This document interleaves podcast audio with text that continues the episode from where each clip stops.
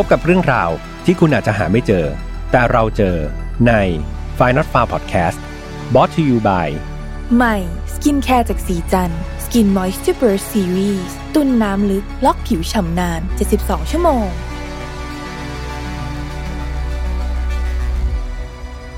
สวัสดีครับ ยินดีต้อนรับนะครับ เข้าสู่ Final Far Podcast วันนี้คุณอยู่กับผมแฮมทัชพลเช่นเคยครับ เรามากันใน episode ที่ 91 แล้วนะครับ ก็เรียกว่าเตรียมเขาดาวที่จะเข้าสู่ episode ที่ 100 นะครับยังไงก็ฝากเพื่อนๆให้กำลังใจด้วยนะครับ ตอนนี้พยายามจะคิดกับทีมงานนะว่า ก่อนที่เราจะเดินทางไปถึงตอนที่ 100 เนี่ยเราอยากจะมี episode อะไรพิเศษพิเศษบ้างหรือเปล่านะครับ ก็พยายามที่จะคัดสรรมาแบบ episode ที่ผ่านมานะครับ episode ที่ 90 เนี่ยก็ไป Universe นะครับไป Cross Universe หรือว่า Multiverse กับทาง น้องโจอี้ Sport Journey นะครับก็นำเรื่องราวของคดีฆาตกรรมในวงการกีฬามาเล่าให้ฟัง ซึ่งก็เชื่อว่าถ้าเกิดใครยังไม่ได้ฟังนะครับ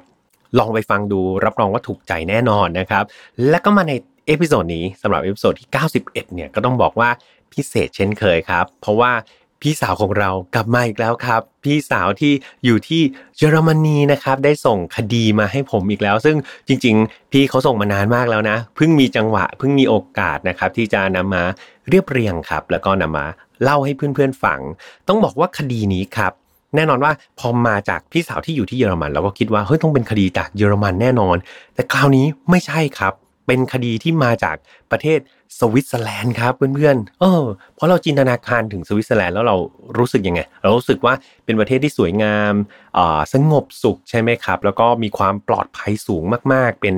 ประเทศในฝันหลาย ๆ คนเลยแหละ แต่ก็ไม่น่าเชื่อครับ ต่อให้เป็นสวิตเซอร์แลนด์นะครับ แดนแห่งความสุข อย่างไรก็ยังมีคดีฆาตกรรมให้เราได้ฟังกัน แต่ก่อนที่จะไปเล่าครับ ก็ต้องเตือนทุกครั้งนะครับว่าไฟนอฟฟาวครับไม่สนับสนุนความรุนแรงทุกประเภทครับ ทุกเรื่องที่นำมาเล่าเนี่ยอยากให้ฟังไว้เป็นแนวทางนะครับในการป้องกันตัวเองไม่ให้เกิดเรื่องราวที่มันไม่ดีนะครับกับตัวเราเองแล้วก็คนที่เรารัก เนื้อหาในตอนนี้ครับน้องๆ อายุต่ำกว่า 18 ปี อยากให้ชวนผู้ปกครองมาฟังด้วยกันนะครับ จะได้ช่วยกันถอดบทเรียนนะครับ ไม่ให้มันเกิดกับเรา แล้วก็คนที่เรารักนะครับ เพราะว่าบางทีผู้ใหญ่จะมีประสบการณ์เนาะแล้วก็มีข้อคิดมีแง่คิดอะไรหลายๆอย่างเลยแหละที่ช่วยแบบเหมือนสอนเราแล้วก็ถอดบทเรียนนะครับ มา ร่วมฟังกัน แถมยังมีเพื่อนฟังด้วยก็ยิ่งดีไปเลยเนาะอะมาเข้าเรื่องกันเลยดีกว่าครับ เรื่องคราวนี้ครับต้องเริ่มต้นจากผู้หญิงคนหนึ่งที่ชื่อว่าแคโรไลน์เฮชนะครับเป็นเป็นชื่อว่าแคโรไลน์แล้วก็เป็นตัวย่อ H หลายๆคนสงสัยครับทางผมเองก็ถามไปหาพี่สาวท่านนี้เหมือนกันว่าเอ๊ะทำไมหลาย ๆ คดีที่ได้รับข้อมูลมาเนี่ย ถึงมักจะเป็นแบบตัวย่อไม่เป็นชื่อจริงนามสกุลจริง อันนี้ต้องขึ้นอยู่กับกฎหมายนะครับของแต่ละประเทศอันนี้ได้ได้ความรู้ด้วยเนาะเพราะว่าหลาย ๆ ครั้งครับ เราจะรู้สึกว่าตัวฆาตกรหรือตัวคนร้ายเนี่ยถูกจับนะแล้วก็ถูกเปิดเผยข้อมูล ดังนั้นคนร้ายเนี่ยก็ไปเข้าคุกถูกประหารชีวิตหรือจะโดนทำโทษอะไรก็ว่ากันไป แต่คนที่อยู่ครับคนที่เขาไม่ได้เกี่ยวข้องไม่ว่าจะเป็นลูกหลานหรือว่าคุณพ่อคุณแม่ ญาติพี่น้องต่างๆ ครับ บางทีเขาไม่ได้ รู้เห็นเป็นใจหรือไม่ได้เกี่ยวอะไรกับคนร้ายเลยเนาะแต่พอคนร้ายเนี่ยถูกเปิดเผยชื่อออกไป แน่นอนว่านามสกุลครับ คนก็จะมองแบบพวกพ่อแม่แปลกๆล่ะหรือว่าบางคนลูกยังเล็กเลยเนี่ยพี่แอมก็เคยเจอนะบางคดีเนี่ยฆาตกรเนี่ยเป็นพ่อแล้วก็ล่วงละเมิดลูกตัวเอง ดังนั้นเขาก็จะปิดชื่อนะครับหรือว่าเปิดเผยแค่ชื่อแล้วก็ ปิดนามสกุลไว้เพื่อไม่ให้ส่งผลกระทบกับเด็กนะครับ หรือว่าส่งผลกระทบกับญาตินั่นเอง ดังนั้นอันนี้แล้วแต่แต่ละประเทศนะครับ ซึ่งกฎหมายจะแตกต่างกัน อันนี้เป็น trick เนาะขอแทรกนิดเดียวจะได้ได้ความรู้กันด้วย กลับมาที่คุณแคโรไลน์ก่อน คือเธอคนนี้ครับเกิดวันที่ 16 มกราคมปี 1973นะในครอบครัวที่ฐานะเนี่ยไม่ค่อยจะดีเท่าไหร่ครับแล้วก็อยู่ในหมู่บ้านเล็ก ๆ ที่ชื่อว่า แอปเปิลเซลนะครับในประเทศสวิตเซอร์แลนด์ โดยจริง ๆ แล้วครับ คุณพ่อคุณแม่ของคุณแคโรไลน์คนนี้เขาโยกย้ายมาจากประเทศออสเตรียนะครับ โดยทั้งคู่เนี่ยได้พบแล้วก็แต่งงานกันตั้งแต่อายุยังน้อยเลยเนาะ จากนั้นก็เลยอพยพครับหนีความยากจนเนี่ยมาอยู่ที่สวิตเซอร์แลนด์แทนนะครับ ก็เหมือนมาตายเอาดาบหน้าแหละอะไรประมาณนี้ แล้วก็หลังจากมาอยู่สวิตเซอร์แลนด์ครับก็ให้กำเนิดคุณแคโรไลน์คนนี้ขึ้นมา คุณพ่อของเธอครับเป็นช่างไม้อยู่ในหมู่บ้านนั่นแหละ ส่วนคุณแม่ก็ทำอาชีพรับจ้างนะครับ เป็นงานบ้านทั่ว ๆ ไป คุณพ่อคุณแม่ของเธอนั้น ต้องเรียกว่าหลังจากที่แคโรไลน์เกิดมาเนี่ย คุณแม่คุณพ่อคุณแม่ก็พยายามที่ต้องหาเงินมากขึ้นถูกไหมครับ เพราะว่ามีลูกแล้วคุณพ่อของเธอได้เปลี่ยนงานครับ จากช่างในหมู่บ้านเนี่ยก็ต้องไปหางานในเมืองแทน ส่วนคุณแม่เนี่ย ตอนนี้ก็ต้องแทนที่จะไปรับจ้างทั่วไปเนี่ยก็ไม่ได้แล้วก็ต้องมาดูแลคุณแคโรไลน์เนาะดังนั้นก็กลายมาเป็นแม่บ้านนะครับ อย่างเดียวเลย ฐานะของครอบครัวก็เรียกว่าดีขึ้นครับจากตอนที่อยู่ออสเตรียเนาะเออแต่ว่ามันก็ยังไม่ถึงกับขั้นแบบโอ้โหร่ำรวยอะไรก็คือ ยังเป็นชนชั้นกลางค่อนข้างล่างลงมานิดหนึ่งนะครับ ก็คือดีขึ้นแหละ มีอันจะกินมากขึ้น แคโรไลน์ครับ มีนิสัยเป็นเด็กที่เงียบ ไม่ค่อยพูดนะแล้วก็เป็นคนที่ขยันขันแข็งทีเดียว คือเธอเนี่ยช่วยพ่อแม่ครับ ช่วยหารายได้ตั้งแต่อายุยังไม่ถึง 10 ขวบด้วยซ้ำนะครับแคโรไลน์มักจะได้รับว่าจ้างจากเพื่อนบ้านครับ ในละแวกเดียวกันนี่แหละ ให้ช่วยแบบดูแลฝูงวัวฝูงควายในวันหยุดนะครับ แล้วหรือไม่ก็ไปให้พวกอาหารเป็ดไก่อะไรเงี้ยก็คือเขาทำปศุสัตว์กัน คุณแคโรไลน์ที่เป็นเด็กเนี่ยก็จะคอยไปช่วย แล้วก็ได้รับเงินค่าจ้างมานิดๆหน่อยๆนะครับหลังจากที่เธอเลิกเรียนแล้ว การที่ต้องไปอยู่กับ สัตว์เสมอเลยเนี่ยจะสังเกตว่างานของเธอคือไปช่วยเลี้ยงสัตว์ช่วยให้อาหารสัตว์ มันทำให้แคโรไลน์เนี่ยมีความฝันครับ อยากที่จะเป็นสัตวแพทย์ แต่ว่ามันไม่ง่ายเนาะเพราะว่าชีวิตในโรงเรียนเนี่ยต้องถือว่าแคโรไลน์เธอเหมือนกับตกในนรกเลยนะครับ ก็ถือว่าเป็น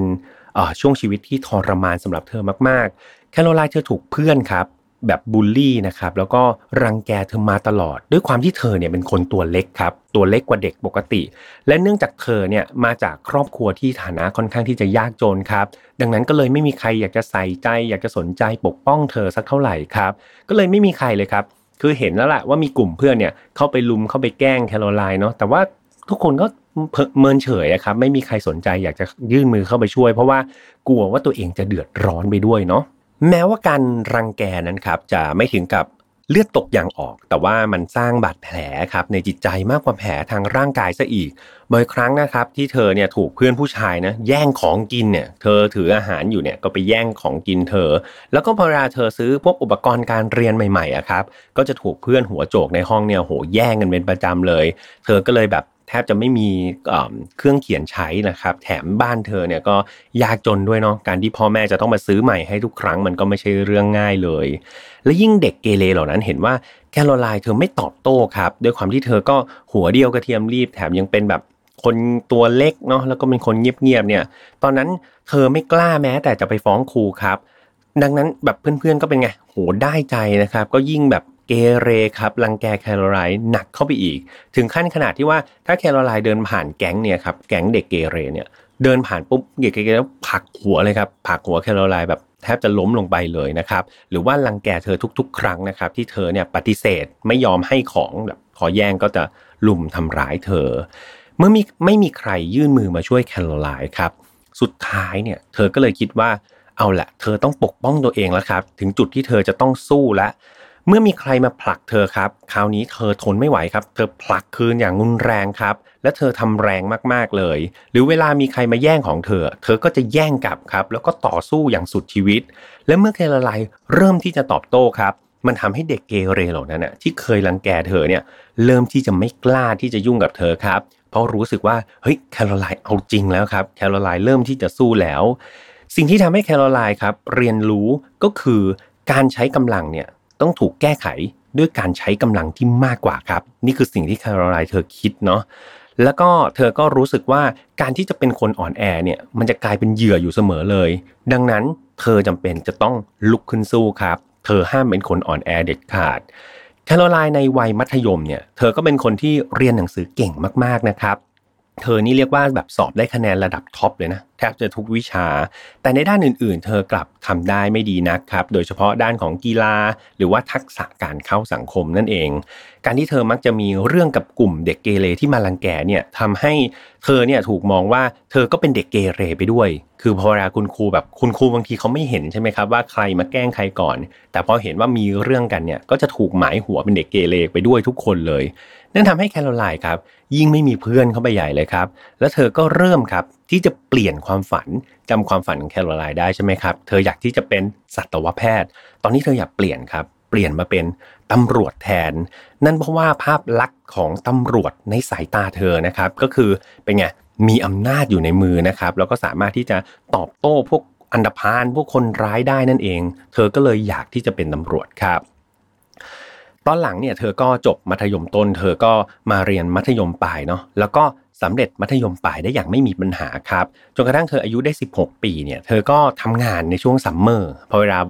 ปิดเทอมนะครับ ช่วง summer เธอก็ไปหางานทำก่อนที่จะเข้าเรียนในระดับมหาวิทยาลัย โดยการเป็นพี่เลี้ยงเด็กครับที่ประเทศฝรั่งเศส ก็คือตอนนี้อยู่ในช่วงที่เตรียมจะไปมหาลัยแล้วแหละ ก็มีช่วงเวลาเหลือก็ไปได้งานเป็นพี่เลี้ยงที่ประเทศฝรั่งเศส การที่เธอต้องไปทำงานที่ที่แบบ ฝรั่งเศสเนี่ยมันถือว่าเป็นจุดพลิกผันนะครับมันเป็นจุดที่แบบสำคัญมากๆ เป็นจุดเปลี่ยนแปลงมาก ๆ ในชีวิตของเธอ แน่นอนว่าการไปฝรั่งเศสครับทำให้เธอเนี่ยต้องไปทำงานแล้วก็อาศัยอยู่กับ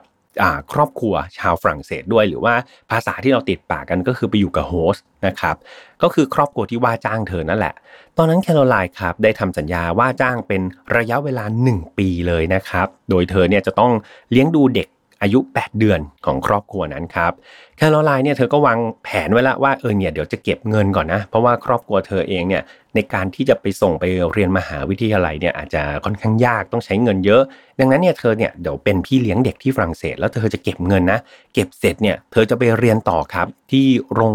เรียนของตำรวจนะครับ แล้วก็พัฒนาภาษาฝรั่งเศสของเธอไปด้วยนะในขณะนี้ แต่แล้วครับทุกอย่างมันไม่เป็นไปตามแผนที่เธอคิด นั่นเพราะว่าแคโรไลน์เนี่ยถูกคนที่เป็นพ่อ ของครอบครัวนั้นนะครับ ครอบครัวที่ว่าจ้างเธอนี่แหละทำการล่วงละเมิดทางเพศนะครับ เธออย่างโหดร้ายครับ แล้วก็ทารุณมากๆ และนั่นเป็นครั้งแรกครับ ที่เธอทำให้เธอเนี่ยรู้สึกแบบเป็นความกลัวอย่างแบบกลัวที่สุดในชีวิต ความกลัวอย่างแท้จริงครับ มันเทียบไม่ได้เลยกับการที่เธอเนี่ยถูกรังแกที่โรงเรียนเนาะนี่มันคือความกลัวรูปแบบใหม่ที่เธอไม่เคยเจอ และมันกลัวไปถึงขั้วหัวใจทีเดียวครับ เธอพยายามที่จะต่อสู้ แต่ก็ไม่เคยสำเร็จเลยสักครั้ง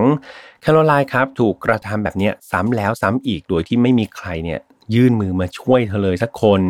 แม้แต่คนที่เป็นแม่นะครับ หรือว่าสามีของคนที่มาทำร้ายเธอเนี่ยกลับสมรู้ร่วมขีดไปด้วยครับ รู้เห็นเป็นใจกับคนที่เป็นสามีไปด้วย เธอครับทำการขู่ด้วยนะครับ คนที่เป็น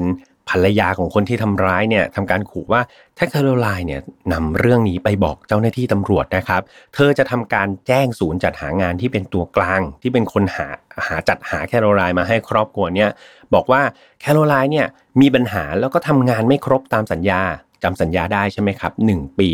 นั่นหมายความว่าถ้าแคโรไลน์แบบอยากจะยกเลิกสัญญา หรือว่าทำงานไม่ได้ตามสัญญาจริงๆเนี่ยเธอจะต้องโดนปรับครับ เป็นเงินหลายหมื่นฟรังทีเดียว แน่นอนว่าเธอแล้วก็ครอบครัวครับของแคโรไลน์เนี่ยไม่มีทางที่จะหาเงินค่าปรับได้แน่นอน ดังนั้นครับ เธอต้องทนอยู่ในนรกนี้ต่อไป ความจริงแล้วครับแคโรไลน์สามารถที่จะยกเลิกสัญญาเนาะแล้วก็แจ้งเอาผิด แล้วก็ เรียกร้องครับค่าเสียหายกับครอบครัวนี้ได้ด้วย แต่เนื่องจากตอนนั้นเธออายุแค่ 16 ปีเท่านั้นครับ เธอไม่รู้เกี่ยวกับกฎหมายเลย แล้วก็ไม่มีใครให้คำปรึกษาเธอเลยครับ ดังนั้นพอเวลาเธอโดนขู่แบบนี้เธอก็เชื่อครับ เธอก็เชื่อคนที่เป็นแม่ของครอบครัวนั้นว่า เอ้ย เธอแบบเหมือนหลังชนฝาละ ต่อให้ใครจะทำอะไรกับเธอเนี่ย เธอก็ไม่มีสิทธิ์เรียกร้องอะไรนะครับ ก็น่าสงสารมากๆ แต่ก็ใช่ว่าแคโรไลน์เธอจะก้มหน้าก้มตาทำงานอย่างเดียวนะครับ เมื่อเธอมีโอกาสไปข้างนอกเนี่ยเธอก็จะทำการขโมยของครับในซูเปอร์มาร์เก็ตแล้วก็ในร้านหนังสือต่างๆ เหตุผลคืออะไรรู้ไหมครับเพื่อนๆ เหตุผลคือ เธอเนี่ยจงใจครับ อยากให้ถูกจับอ้าวเพื่อนๆยิ่งงงเข้าไปใหญ่เอ๊ะทำไมแคโรไลน์ถึงอยากให้ตำรวจจับ นั่นก็เพื่อว่าตำรวจเนี่ยถ้าเกิด แบบเหมือนมีกล้องวงจรปิดนะครับ แล้วก็เห็นว่าแคโรไลน์เนี่ยขโมยของตำรวจก็จะตามมาครับ ตามสืบหาแคโรไลน์มาที่บ้านของเธอมายังครอบครัวที่เธอทำงานอยู่ ดังนั้นแคโรไลน์เนี่ยตอนนี้ถ้าเธอค่ะอายุ 16 ปีคือยังไม่บรรลุนิติภาวะเนาะดังนั้นหากเกิดพวกคดีหรือว่าหากเกิดเรื่องราวอะไรเกี่ยวกับการผิดกฎหมายขึ้นมาครับ คนที่จะต้องรับผิดชอบเกี่ยวกับความเสียหายทั้งหมดที่จะต้องชดใช้ทั้งหมด ก็คือครอบครัวที่เธออยู่ด้วย ก็คือครอบครัวของโฮสนั่นเองครับ ก็เรียกว่ามันเป็นการแก้แค้นของแคโรไลน์นั่นเองครับ ในเมื่อเธอรู้สึกว่าทำไรไม่ได้ อย่างนั้นเธอไปขโมยของ แล้วพอเวลาเธอโดนจับปุ๊บ ครอบครัวของโฮสครับที่ทำร้ายเธอเนี่ยจะต้องจ่ายเงินครับ ชดเชยในสิ่งที่เธอทำนั่นเองเพราะเกิดเหตุการณ์แบบนี้ซ้ำๆครับ ครอบครัวที่ เป็น host ที่ทำร้ายแคโรไลน์เนี่ยก็รู้สึกว่าเฮ้ยไม่ไหวละสุดท้ายเขาต้องยอมยกเลิกสัญญาด้วยตัวเขาเองครับ แล้วก็ส่งตัวแคโรไลน์กลับไปยังประเทศสวิตเซอร์แลนด์ก่อนกำหนดนะครับ เมื่อกลับมาถึงสวิตเซอร์แลนด์เนี่ยแคโรไลน์ก็ไม่เหมือนคนเดิมอีกต่อไป เธอไม่ได้อยากเป็นตำรวจอีกต่อไปแล้วครับ ไม่มีความฝันใดๆเลย ตอนนี้เธอไม่อยากแม้กระทั่งจะเรียนต่อครับ สองปีหลังจากที่กลับจากฝรั่งเศสเนี่ยแคโรไลน์ได้เริ่มทำงานในตำแหน่งผู้ช่วยเลขาในบริษัทเล็กๆ แห่งหนึ่ง และที่นี่เธอก็เหมือนเดิมครับ ถูกเพื่อนร่วมงานเนี่ยรังแกแล้วก็เอารัดเอาเปรียบตลอดเวลา เนื่องจากที่เธอเนี่ยเป็นเด็กฝึกงานด้วยนะ ดังนั้นคนในออฟฟิศเนี่ยก็มักจะให้เธอเนี่ยทำงานอะไรแบบนอกเหนือจาก ขอบเขตการรับผิดชอบของเธออยู่ประจำเลย ดังนั้นพอเวลามีงานที่แบบไม่มีใครอยากทำเนี่ยก็จะยกให้กับแคโรไลน์เนี่ยเป็นคนที่ทำเสมอ ในงานเลี้ยงคริสต์มาสของบริษัทครับแคโรไลน์เนี่ยดื่มแบบพวกเครื่องดื่มแอลกอฮอล์เนี่ยก็เป็นแบบสังสรรค์กันเนี่ยเธอก็ดื่มจนแบบควบคุมตัวเองไม่อยู่ครับ แล้วก็ได้แบบเหมือนแบบเธอคงปลดล็อกตัวเองมั้งเข้าไปด่ากราด แล้วก็ทำร้ายทุกคนเลยนะครับ ที่เคยรังแกเธอที่เคยข่มเหงเธอ และแน่นอนครับ จากเหตุการณ์นี้ มันก็ทำให้เธอถูกไล่ออกจากงานทันที การที่ถูกไล่ออกเนี่ยมันทำให้ชีวิตของแคโรไลน์ยิ่งย่ำแย่ลงไปอีกครับ เธอได้ส่งจดหมายสมัครงานแบบไปหลายที่มากๆเลยนะ ส่งไปอย่างบ้าคลั่งเลย แต่ก็ไม่มีใครครับ รับเธอเข้าไปทำงานสักที่เดียว ช่วงนั้นเองทำให้เธอเนี่ยเปลี่ยนแปลงการใช้ชีวิตครับ เธอเริ่มที่จะระบายความเครียดด้วยการกระทำผิดกฎหมายครับ เช่น เธอเนี่ยก็ ตอนกลางคืนเธอจะเดินตะเวนไปตามลานจอดรถต่างๆเนาะแล้วก็พอสบโอกาสก็จะกรีดยางรถยนต์ครับ ของคนอื่นแบบกรีดแบบสุ่มไปเลย อยากจะกรีดของใครก็กรีดไปเลย แล้วก็เธอจะพกมีดครับ เป็นมีดเนี่ยติดตัวเธออยู่ตลอดเวลา แล้วก็มีนิสัยที่เป็นคนแบบลักเล็กขโมยน้อย ในระหว่างนั้นเองครับ เธอก็เริ่มที่จะมีความรู้สึกว่าเฮ้ยมันคงดีเหมือนกันนะ ถ้าเธอเริ่มจะได้ฆ่าใครสักคนครับ ด้วยความรู้สึกนี้ทำให้แคโรไลน์เนี่ยตัดสินใจเดินทางกลับไปยังฝรั่งเศสครับเพื่อนๆ และแน่นอนว่าเป้าหมายของเธอก็ไม่ใช่ใครอื่น แต่ว่าเป็นครอบครัวของโฮสที่เคยลังแกเธอนั่นเองแคโรไลน์ได้ไปซื้อปืนนะครับมากระบอกหนึ่งนะ และในระหว่างเดินทางเนี่ยเธอก็คิดแผนแบบต่างๆ นานาเลย เพื่อที่จะทรมานครับแล้วก็ฆ่าทั้งสองคนทั้งคนที่เป็นพ่อแล้วก็คนที่เป็นแม่ของครอบครัวโฮสเนี่ยที่ได้สร้างบาดแผลเจ็บช้ำให้กับชีวิตของเธอ และแล้วครับ เธอก็ได้เดินทางมาถึงหน้าประตูของครอบครัวโฮสที่เคยลังแกเธอจนได้ แต่แล้วครับ ตอนที่เธอมองเข้าไปในบ้านนั่นแหละเธอมองเห็นเด็กคนหนึ่งครับ เด็กน้อยที่เธอเคยเลี้ยงดูจำได้ใช่ไหมครับ เธอเคยเป็นพี่เลี้ยงเด็กนะครับ เด็กตอนนั้น 8 เดือนใช่ไหมครับ แต่ตอนนี้ก็โตขึ้นมาหน่อยแล้วเธอรู้สึกสงสารครับ แล้วก็รู้สึกผูกพันกับเด็กคนนี้ เธอก็เลยตัดสินใจ กลับบ้านครับ โดยที่ไม่ได้กระทำการใด ๆ ตามที่เธอวางแผนไว้นะครับ ต่อมาในเดือนกรกฎาคมปี 1991 เนี่ยแคโรไลน์ได้ทำงานในตำแหน่งพนักงานขายในห้างสรรพสินค้าแห่งหนึ่ง งานขายในห้างเป็นงานที่แบบน่าเบื่อมากๆสำหรับแคโรไลน์แล้วเธอก็เกลียดครับที่จะต้องใส่ชุดยูนิฟอร์ม แบบนี้ใส่กระโปรง แล้วก็แต่งหน้าไปทำงานอยู่ทุกวัน แต่แคโรไลน์เธอก็ไม่มีไม่มีทางเลือกมากครับ เธอต้องการเงิน ดังนั้นเธอก็ต้องยอมทำงานที่เธอไม่ได้ชอบ แต่แล้วในเย็นวันเลิกงานวันหนึ่งเนี่ยแคโรไลน์ได้พยายามที่จะใช้ตู้โทรศัพท์สาธารณะครับ แต่ปรากฏว่าโทรศัพท์มันเสียครับ คือแบบหยอดเหรียญไปแล้ว แล้วก็กดโทรเนี่ย ปรากฏว่าโทรไม่ออก เธอก็เลยแบบโมโหโทรศัพท์เสียแล้วก็ดันกินเงินเธอเข้าไปอีกเนี่ย เธอก็โมโหเป็นอย่างมาก สุดท้ายเธอทำยังไงรู้ไหมครับเพื่อนๆ เธอก็เลยจุดไฟเผาครับ จุดไฟเผาตู้โทรศัพท์ อันนั้นเลยโดยใช้สมุดหน้าเหลืองที่อยู่ในตู้โทรศัพท์นะเป็นเชื้อเพลิง และเมื่อเธอได้เห็นเปลวเพลิงครับ ที่มันกำลังลุกไหม้ตู้โทรศัพท์นั้นอยู่ความรู้สึกของแคโรไลน์ตอนนั้นคือมันมันพุ่งพล่านมากๆ เธอรู้สึกว่าเฮ้ยมันผ่อนคลายมากๆเลย มันเป็นอะไรที่ได้ได้ปลดปล่อยอะเธอไม่รู้สึกแบบรู้สึกดีขนาดนี้มันนานขนาดไหนแล้วแคโรไลน์ครับก็เลยติดใจแล้วก็ได้ทำการลักลอบวางเพลิงครับ อีกเรื่อยๆเลยนะ เริ่มตั้งแต่ ตู้โทรศัพท์ใช่ไหมตอนแรก แล้วก็เปลี่ยนมาเป็นสถานที่ที่ใหญ่ขึ้นเช่น บ้านร้างครับ จากนั้นก็เป็นพวกร้านค้าเล็กๆเนาะแล้วก็เริ่มเป็นอาคารสำนักงานขนาดใหญ่ขึ้นห้างร้านต่างๆ ก็เรียกว่าเธอทำการลักลอบวางเพลิงมาหลายต่อหลายที่และนอกจากนั้นเธอก็ยังคงเป็นคนลักเล็กขโมยน้อยครับ ชอบขโมยของแล้วก็ชอบล้วงกระเป๋านะครับ ใครที่เดินผ่านเนี่ยเธอก็แอบล้วงกระเป๋าอยู่เป็นประจำเลย ทั้งหมดเนี่ย หลาย ๆ คนอาจจะบอกว่าเธอต้องการเงินหรือเปล่า เธอต้องลักเล็กขโมยน้อย จริง ๆ ไม่ใช่ครับ สิ่งที่เธอต้องการคือความตื่นเต้นครับ แล้วก็การคลายเครียดนั่นเอง เธอรู้สึกว่างานของเธอมันน่าเบื่อมาก และการได้ลอบวางเพลิง การได้ลักเล็กขโมยน้อย การได้ล้วงกระเป๋าคนเนี่ย มันเป็นอะไรที่ตื่นเต้นแล้วก็ผ่อนคลายสำหรับเธอเป็นอย่างมาก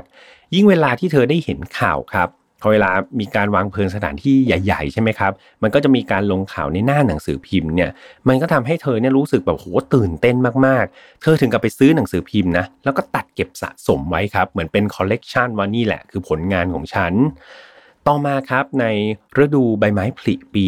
1992 เนี่ย คาโรไลน์ที่กำลังแบบเหมือนตอนนั้นเธอนั่งรถไฟอยู่ครับ ก็ได้เขียนกระดาษโน้ตใบหนึ่งนะ แล้วก็ทิ้งไว้ในห้องน้ำเนาะข้อความนั้นครับเขียนว่า ฉันนี่แหละคือมือวางเพลิง และคืนนี้จะมีเพลิงไหม้ครั้งใหญ่ในเมืองรูเซนนะครับนี่คือข้อความที่เธอใส่กระดาษ แล้วก็เขียนแล้วก็ทิ้งไว้ในห้องน้ำรถไฟ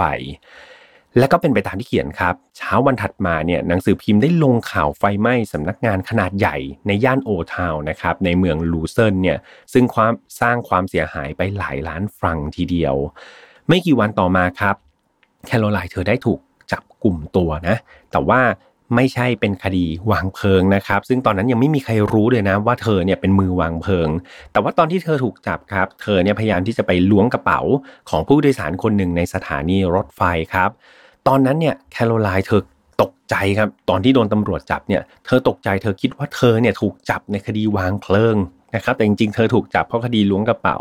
เธอก็เลย รับสารภาพครับเหมือนหลุดปากกู้สารภาพไปอย่างตื่นตระหนกว่าเฮ้ยเธอเนี่ยเป็นคนวางเพลิงในย่านโอทาวเป็นฝีมือเธอเองอย่าทำอะไรเธอนะ เธอเป็นคนทำเองอะไรประมาณนี้ ตอนแรกครับตำรวจก็งงครับ แล้วก็ไม่ได้ปักใจเชื่ออะไรมาก เพราะก็ไม่ได้คิดว่าเฮ้ยเอาทำไมอยู่ๆมือวางเพลิงที่แบบตำรวจที่โหหามา หาตัวมานานนะเพราะว่าวางเพลิงมาหลายจุดเนี่ยอยู่ๆจับไม่ได้เอา้าแล้วนี่ไปจับใครได้ก็ไม่รู้แล้วมารับสารภาพกันตรงๆแบบนี้มันก็ดูอะไรเป็นอะไรที่มันแปลกมากๆใช่ไหมครับ อย่างไรก็ตามเนี่ยเมื่อได้รับคำสารภาพมาตำรวจก็อยู่นิ่งไม่ได้เนาะก็ต้องทำการตรวจสอบครับแล้วก็จับกลุ่มเธอไปก่อน พร้อมกับหาหลักฐานเพิ่มเติมในที่พักของเธอนะครับ ที่นั่นเนี่ยเจ้าหน้าที่ก็ได้พบกับข่าวครับ จำได้ใช่ไหมข่าวจากหน้าหนังสือพิมพ์เกี่ยวกับการวางเพลิงเนี่ยที่แคโรไลน์เนี่ยตัดไว้นะครับเป็นจำนวนมากเลย ในปีต่อมาเมื่อสำนวนเรียบร้อยครับแคโรไลน์ก็เลยถูกตั้งข้อหาวางเพลิงจริง ๆครับ โดยเธอเนี่ยถูกตั้งข้อหาถึง 40 คดีครับเพื่อนๆ 40 คดีวางเพลิง ตั้งแต่ตู้โทรศัพท์ ยันอาคารบ้านเรือนสำนักงานขนาดใหญ่ จากความผิดทั้งหมดครับ เธอถูกตัดสินพิพากษาจำคุก 4 ปี 6 เดือนนะครับ พร้อมกับส่งเธอไปบำบัดอาการทางจิตด้วย ดังนั้นครับหลังจากที่เธอเนี่ยพ้นโทษหมายถึงว่าติดคุกครบกำหนดแล้วเนี่ยเธอยังต้องถูกติดทันบนด้วยนะในการควบคุมความประพฤติอีก 15 ปีนะครับหลังจากที่พ้นโทษไปแล้ว วันหนึ่งครับในขณะที่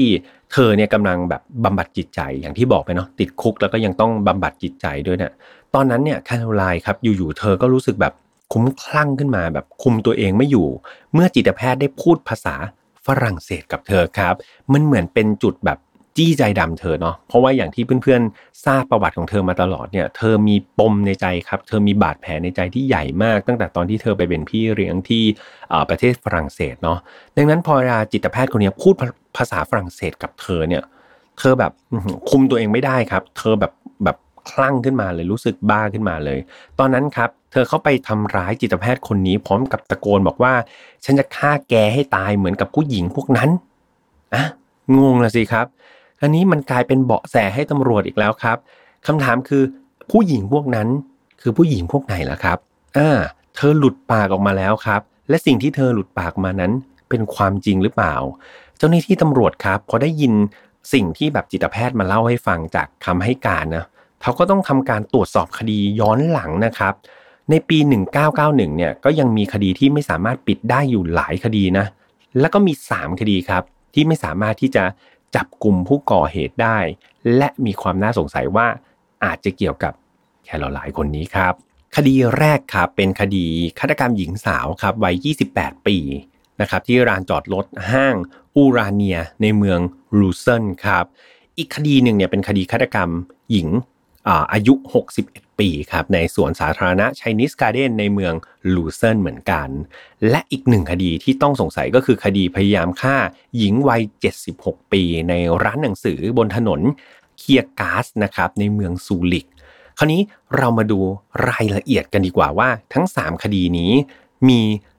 รายละเอียดอย่างไร แล้วทำไมตำรวจเนี่ยถึงเพ่งเล็งไปที่แคโรไลน์นะครับในฤดูร้อนปี 1991 เนี่ย เกิดเหตุหญิงสาวถูกแทงเสียชีวิตในลานจอดรถ หลังเกิดเหตุเนี่ยพยานได้ให้การกับตำรวจว่าเขาเห็นผู้ชายคนหนึ่งเดินออกจากลานจอดรถ จากคำให้การนั้นครับทำให้ตำรวจเนี่ยก็พุ่งเป้าไปที่ผู้ต้องสงสัยที่เป็นผู้ชายใช่ไหมครับที่อาจจะมีความแค้นกับผู้ตายหรือเปล่า เพราะว่าทรัพย์สินของผู้ตายเนี่ยอยู่ครบเลยครับ เรียกว่าถูกแทงตายแต่ว่าไม่ได้เอาทรัพย์สินไปเนาะ ดังนั้นไม่ใช่การฆ่าชิงทรัพย์แน่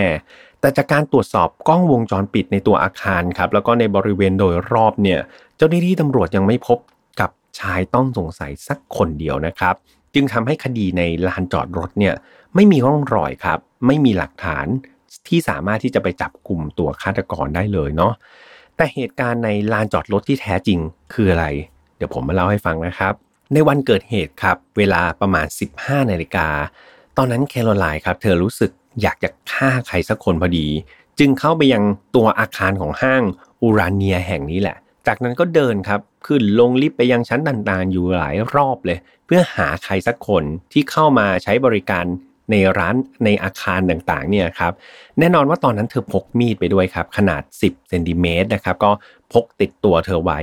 ในระหว่างออกจากลิฟต์ตรงทางเชื่อมของอาคารกับลานจอดรถเนี่ยแคโรไลน์เธอก็ไปเห็นผู้หญิงคนหนึ่ง ออกจากรถพอดีครับ เพื่อมาแบบเหมือนปิดท้ายเนาะแล้วก็แบบหยิบของที่ท้ายรถอะไรประมาณนี้ เธอมองเห็นผู้หญิงคนดังกล่าวแบบสวมแบบชุดเดรสครับ เหมือนกำลังจะไปงานแคโรไลน์เธอก็รู้สึกแบบขัดหูขัดตามากเลย แถมแบบนอกจากแต่งตัวแบบเวอร์วังอลังการแล้วเนี่ย เธอรู้สึกว่าเสียงรองเท้าส้นสูงของผู้หญิงคนนั้นครับพอเวลามันกระทบพื้นดังก๊อกก๊อกก๊อกตอนเดินเนี่ยมันรำคาญครับ มันทำให้แคโรไลน์เนี่ยรู้สึกแบบหงุดหงิดมาก นั่นทำให้เธอตัดสินใจที่จะเข้าไปจู่โจมครับ แล้วก็ล็อกคอไว้จากด้านหลัง จากนั้นก็ใช้มีดครับ แทงไปบริเวณลำคอของหญิงสาวผู้โชคร้ายอย่างรวดเร็วครับ สุดท้ายเธอก็เลยเสียชีวิตในที่เกิดเหตุ แคโรไลน์ครับเดินออกมาจากที่เกิดเหตุเหมือนไม่มีอะไรเกิดขึ้น เธอไปล้างมือครับที่น้ำพุข้างๆ สถานีตำรวจด้วยซ้ำซึ่งห่างจากที่ก่อเหตุไปเพียง 100 เมตรเท่านั้นเองครับ แล้วก็หายปะปนไปกับฝูงชน เมื่อเจ้าหน้าที่ตำรวจได้รับแจ้งจึงได้พบแค่แบบเหมือนมีคนโทรไปแจ้งนะว่ามีศพของผู้หญิงคนหนึ่งเนี่ยนอนเสียชีวิตอยู่ แต่ว่าก็หาหลักฐานหรือว่าหาเบาะแสอะไรไม่ได้เลย แม้เจ้าหน้าที่ครับจะตามหานะแล้วก็พยายามที่จะสอบถามพยานดูจ้องวกล้องวงจรปิดอยู่หลายเดือนครับ ดังนั้นก็ไม่สามารถที่จะหาหลักฐานอะไรได้เพิ่มเติมนอกจากคำให้การของพยานคนเดียวที่ผมเล่าไปตั้งแต่ต้นแหละ ที่บอกว่าเห็นผู้ชายคนหนึ่งเดินออกจากตัวตึกใกล้ๆกับจุดที่เกิดเหตุนะครับ นอกนั้นไม่มีข้อมูลอื่นๆ เพิ่มเติมเลย นั่นทำให้คดีนี้ครับ หลังจากตำรวจเนี่ยสืบสวนไปประมาณ 6 เดือน เขาก็ได้ทำการเหมือน freeze คดีนี้ไว้ครับ ก็ทิ้งร้างมันไว้แต่แล้วครับ ในฤดูหนาวปีเดียวกัน ที่สวนสาธารณะ Chinese Garden เมืองลูเซิร์นแห่งนี้เวลาประมาณหนึ่งทุ่มครับ ได้มีหญิงสาววัย 22 ปีคนหนึ่ง ที่กำลังเดินทางกลับบ้าน ก็ได้พบกับร่างนะครับของหญิงคนหนึ่งเสียชีวิต จมกองเลือดอยู่บริเวณพุ่มไม้ริมทะเลสาบครับ เจ้าหน้าที่ตำรวจแล้วก็เจ้าหน้าที่พิสูจน์หลักฐานเนี่ยเข้าไปตรวจสอบก็พบว่าเป็นผู้หญิงอายุ 61 ปีแล้วนะครับ ผู้ตายเนี่ยถูกปาดคอครับแล้วก็ถูกแทงที่ลำตัวอีก 30 แผลนะครับ นอกจากนี้ยังมีแผลถูกทุบบริเวณศีรษะอีกด้วย แต่ว่าทรัพย์สินต่างๆครับ ยังอยู่ครบนะครับ ไม่มีการถูกขโมยไป หญิงสาวผู้พบศพเนี่ยได้ให้การว่าในตอนนั้นเนี่ยมันมืดมากแล้วนะตอนที่เธอเดินไปเนี่ยก็เลยไม่ได้สังเกตเห็นใครเดินสวนไปสวนมา เธอก็ไม่รู้สึกด้วยครับว่ามีใครมีพิรุษหรือน่าสงสัยแคโรไลน์ครับ ได้ให้การเกี่ยวกับคดีนี้ภายหลังนะ บอกว่าหลังจากเลิกงานครับ ตอนนั้นประมาณ4ี่โมงเย็นแล้ว เธอก็นั่งดื่มเบียร์ครับ อยู่ที่ร้านข้างๆสวนสาธารณะคนเดียว แล้วก็พอเวลาถึง6กโมงเย็นเนี่ยเธอก็ออกไปเดินเล่นครับ ที่สวนสาธารณะระหว่างที่เดินเล่นอยู่เนี่ยแคโรไลน์ก็เห็นผู้หญิงที่เป็นเหยื่อเนี่ยเดินผ่านมาพอดี แล้วผู้หญิงคนนี้แต่งตัวดีมากครับ แต่งตัวสวยเลย แถมหิ้วกระเป๋าแบบแบรนด์เนมนะ ราคาแพงมากๆเลย เธอก็เลยรู้สึกว่า ขัดหูขัดตาอีกแล้วแต่งตัวสวยทำไมอายุขนาดนี้แล้วแต่งตัวซะสวยแถมใช้กระเป๋าแพงๆอีกโอ้ยหงุดหงิดนี่สิ่งที่แคโรไลน์เขาคิดนะครับเขาก็เลยเดินตามผู้หญิงคนนั้นไปจนถึงบริเวณที่มันไม่มีคนครับบริเวณที่มันปลอดคน เธอก็ทำเหมือนเดิมนะครับ เข้าไปล็อกคอแล้วก็ทำการเชือดคอเหยื่อครับ หลังจากนั้นก็ใช้มีดเนี่ยแทงเธอไปอีก 30 กว่าครั้งครับ ยังไม่พอเธอได้ไปหาก้อนหิน คือกลัวว่าเหยื่อเนี่ยจะยังไม่เสียชีวิต ไปหาก้อนหินน้ำหนักประมาณ1โลครึ่งนะครับ ก็ใหญ่พอสมควรเลยนะ ทุบลงไปที่ศีรษะของเหยื่ออีกหลายต่อหลายครั้ง จนแน่ใจว่าผู้หญิงคนดังกล่าวได้เสียชีวิตแล้วจริง ๆ จากนั้นก็เลยลากศพของเธอครับ ไปซ่อนไว้บริเวณพุ่มไม้ก่อนที่จะเดินไปล้างมือครับ จาก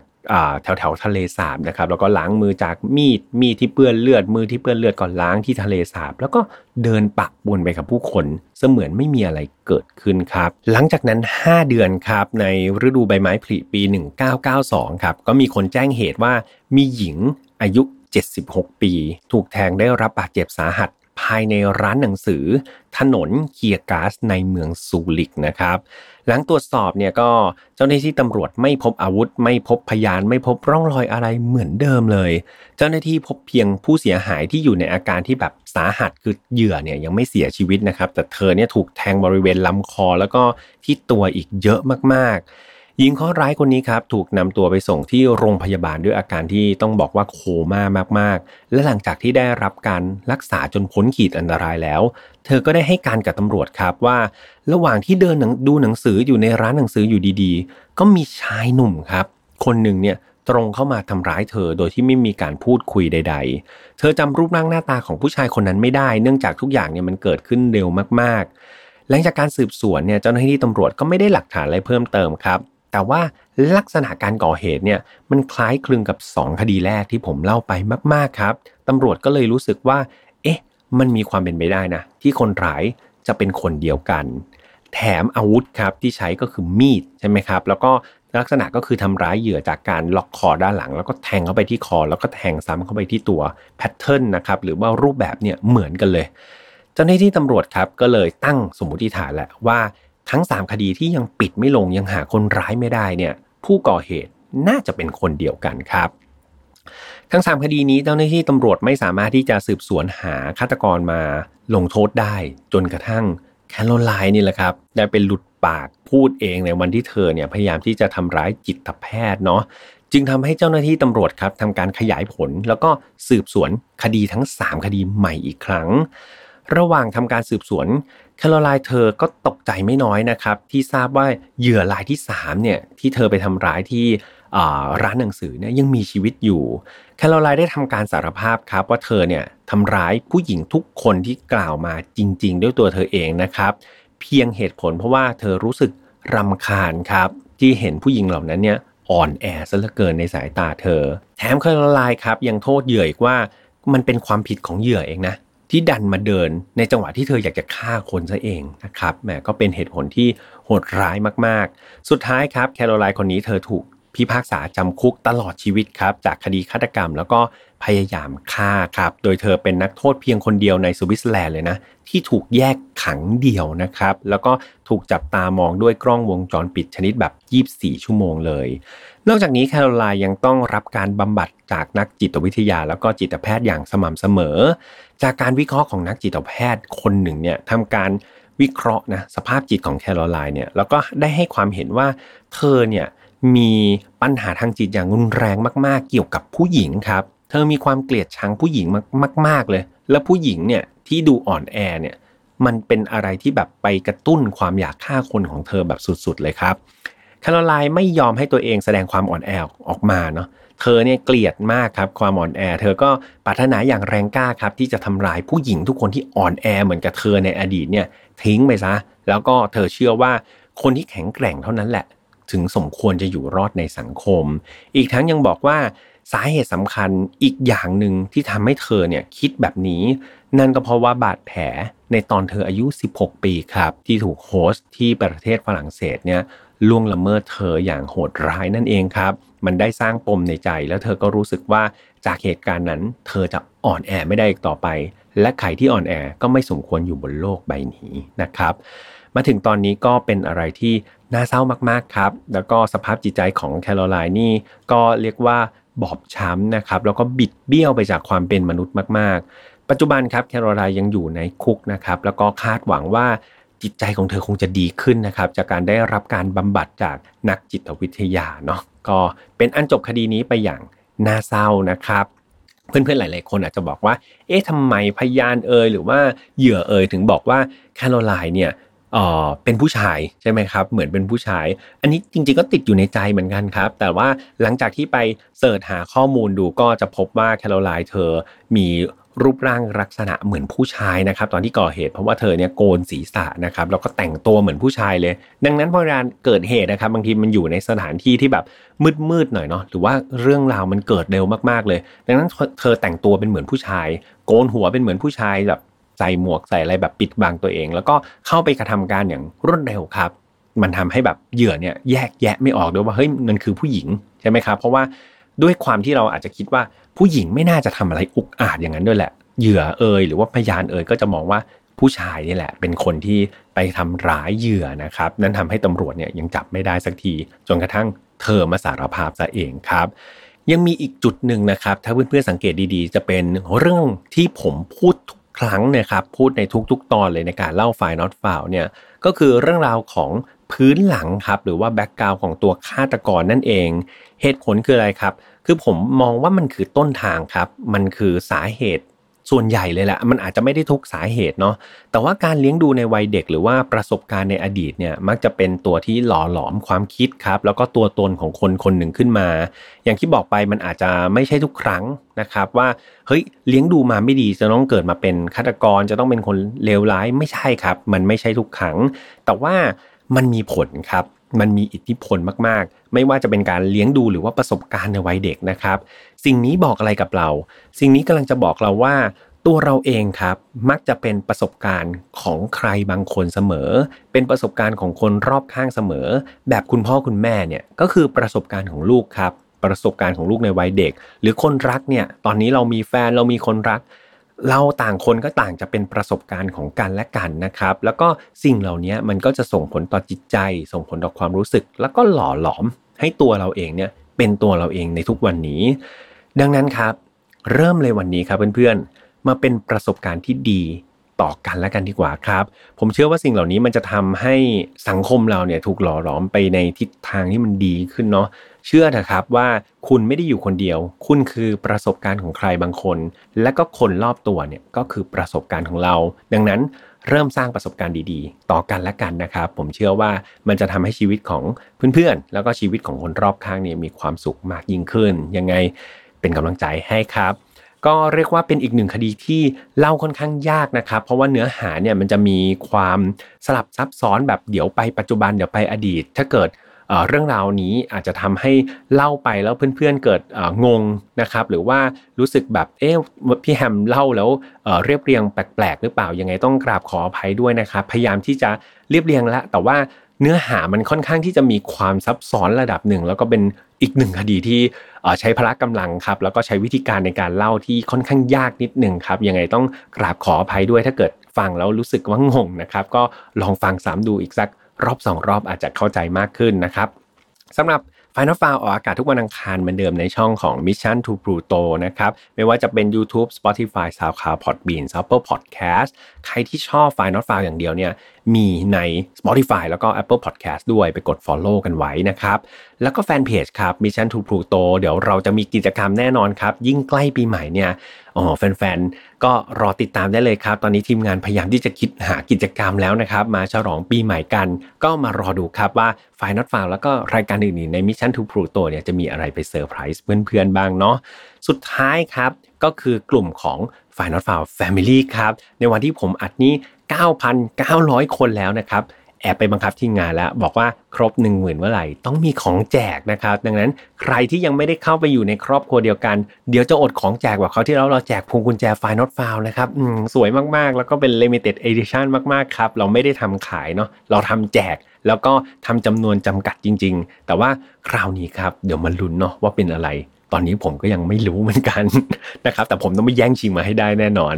สุดท้ายครับดูแลตัวเองดีๆ ตอนนี้ก็ฝนกำลังตกอยู่ข้างนอกครับ ถ้าเกิดมีเสียงฝนเข้ามาก็ต้องขอไปเพื่อนๆด้วยนะครับ พยายามหาช่วงที่ฝนแบบเบาสุดแล้วแหละหายากมากๆครับ ตอนนี้เป็นอุปสรรคในการอัดมากที่สุดก็คือฝนนี่แหละครับผมแยม ดูแลตัวเองดีๆครับ แล้วเจอกันใหม่วันอังคารหน้าสำหรับวันนี้ลาไปก่อน สวัสดีครับ พบกับเรื่องราวที่คุณอาจจะหาไม่เจอ แต่เราเจอ ใน f i n a l f a r Podcast Presented by สีจัน Skin Moisture Burst Series ตุนน้ำลึกล็อกผิวชำนาน 72 ชั่วโมง